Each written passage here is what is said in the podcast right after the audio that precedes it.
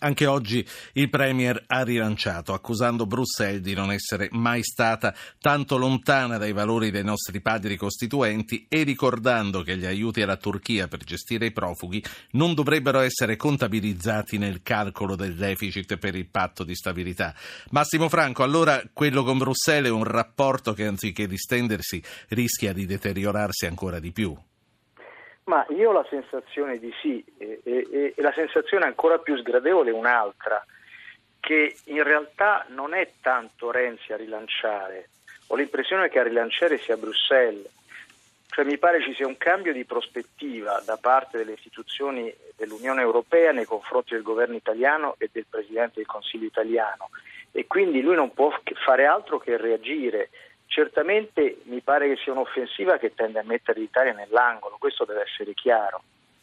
Quindi eh, sì, chi, chi, deve capire capisca. Allora, Beh, insomma, sì. non bisogna offrire pretesti, ecco, perché noi siamo più deboli, possiamo anche dire che siamo più forti, ma in realtà oggi siamo più deboli di ieri. Il fatto che gli stessi commissari socialisti come Moscovici dicano che non c'è spazio per più flessibilità e se la prendano con Renzi e fa capire che l'isolamento è molto forte.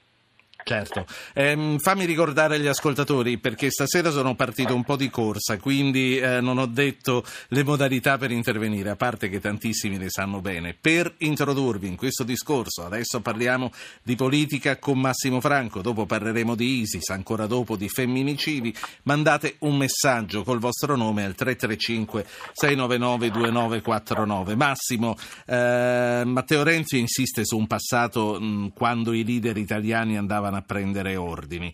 È davvero cambiato qualche cosa e nel caso è un bene che sia cambiato? Ma intanto secondo me è molto ingeneroso dire una cosa del genere perché non credo che i leader italiani andassero a prendere ordini. Se penso a Ciampi, penso a Monti penso in alcuni casi allo stesso Berlusconi, c'erano rapporti molto duri anche con la Commissione, quindi il fatto di prendere ordini credo che eh, sia qualcosa che rientra più nella narrativa del Presidente del Consiglio che vuole far vedere all'opinione pubblica che le cose sono cambiate che non eh, un riflesso della realtà. Credo che in realtà l'Italia sia stata rappresentata spesso in modo più che degno dai nostri rappresentanti. Sì, e poi piacere ad Angela Merkel piace anche a lui, insomma.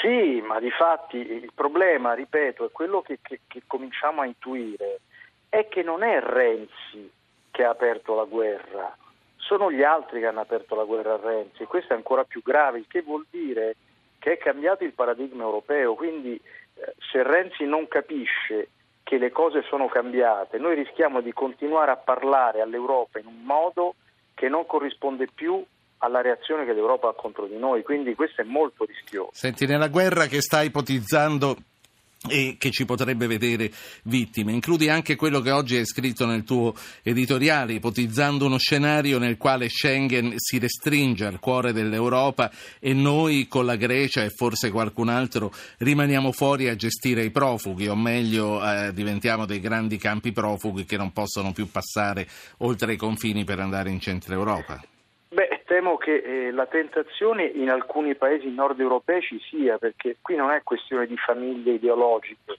è questione di geopolitica e siccome il nostro confine esterno è molto un colabrodo, essendo noi immersi nel Mediterraneo come la Grecia e in parte la Spagna, è logico che eh, la tentazione di spostare il confine dalla Libia ai paesi mediterranei può diventare forte se non si riesce a risolvere altrimenti il problema. Quindi eh, il rischio temo che ci sia, spetta anche a noi eh, riuscire a sventarlo prima che diventi qualcosa di più di un'ipotesi. A proposito di Libia, oggi c'è stato l'incontro tra eh, gli alleati nella guerra contro l'ISIS, ne parliamo tra l'altro fra un po' con un altro ospite. Eh, credi che veramente avremo quel ruolo che stiamo rivendicando di leader nelle azioni che verranno decise eh, contro la Libia, contro l'ISIS in Libia, non contro la Libia? Ma eh, sai, questa rivendicazione sempre di leadership, secondo me, eh, risponde più a un complesso di inferiorità che non ad una realtà dei fatti. Credo che l'Italia debba avere un ruolo certamente e se la Libia è così destabilizzata non per colpa dell'Italia che è una vittima di quella destabilizzazione, bisogna cercare di riacciuffare la situazione, ma non credo che l'Italia abbia il ruolo internazionale tale da poter avere la leadership di questo intervento e secondo non so neanche quanto ci convenga avere questa leadership. C'è un ascoltatore in termini sì. di attentati, in sì, termini sì. di possibili ritorsioni. Ma que- questo c'era ben chiaro eh, il Presidente del Consiglio, secondo me. Eh, c'è un ascoltatore, eh, il primo che parla stasera, ne approfitto eh, per dire a tutti quelli che stanno ascoltando che per mettersi nella nostra discussione devono mandare un messaggio con il loro nome al 335 699 2949. Stefano, eccoci qui, buonasera. Buonasera, grazie avermi richiamato. Eh, il tema è quello che è venuto fuori anche altre volte. In realtà quando Juncker è stato eletto, nominato, si era parlato di un progetto di sviluppo per l'Europa di 300 miliardi di euro di, di sviluppo. Sono cose che questa Europa non sta facendo. Draghi sta cercando di supplire con quello che può fare, ma la politica europea manca. Ora, Renzi sicuramente può atteggiarsi in modo diverso, meno sbruffone, visto che non abbiamo eh, il background per potercelo permettere. E Però è un mai? dato di fatto perché effettivamente abbiamo un debito pubblico enorme rispetto a tanti altri paesi e abbiamo un sacco di, eh, di fettucci che, in cui cerchiamo di coprirli e che invece li abbiamo oggettivamente. E quindi dobbiamo, dobbiamo di andare fatto- col cappello in mano, Stefano. No, non è questione di andare col cappello in mano, il dato di fatto è non fare questo atteggiamento da sbruffone possiamo guidare, ma dire oggettivamente quelli che sono i fatti. I fatti sono che l'Europa in questi ultimi 6-7 anni nella risposta alla crisi non ha fatto quello che poteva fare, anzi probabilmente ha fatto il contrario di quello che era utile per fare crescere per fare quello che è scritto nei trattati, perché i trattati parlano di piena occupazione, di sviluppo, Sì. di crescita.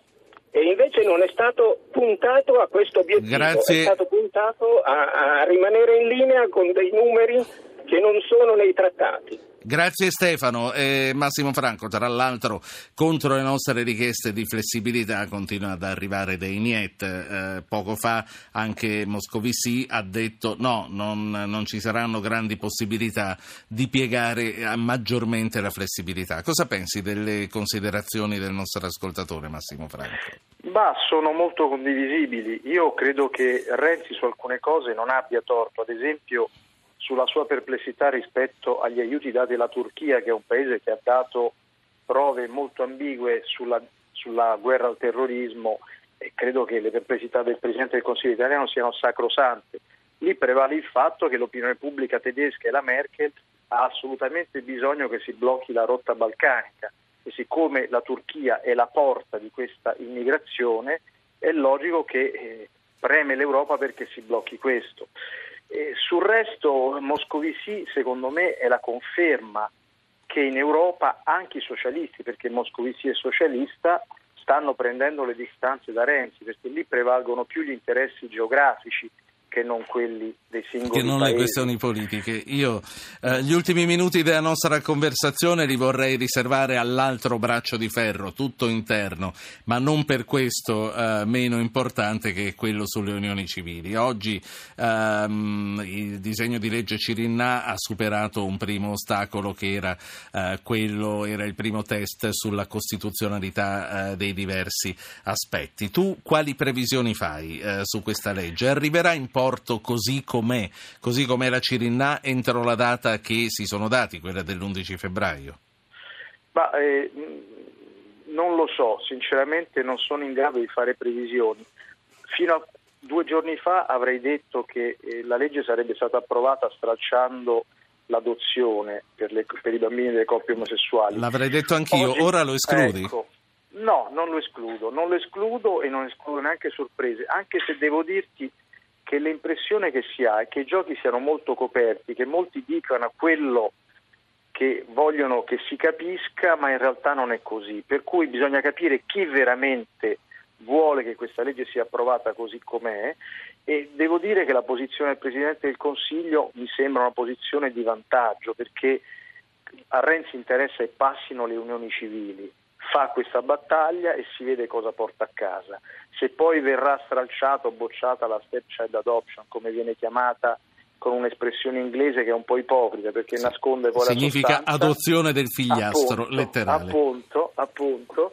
E se poi viene stralciata quella non credo che per Renzi sarà una grande sconfitta. No, però se va avanti, se va avanti senza stralcio rischia che salta tutto, le unioni civili comprese, che è quello che sta più a cuore a tutti meno che alla Lega, a quanto pare. Ecco, e in quel caso sarebbe una sconfitta, ma ripeto, per adesso l'intesa mi sembra molto difficile. Mm, si aspettavano il, uh, il, Family Day sabato scorso. Secondo te ha dato una prova di forza o al contrario è stato un boomerang verso chi l'ha uh, organizzato?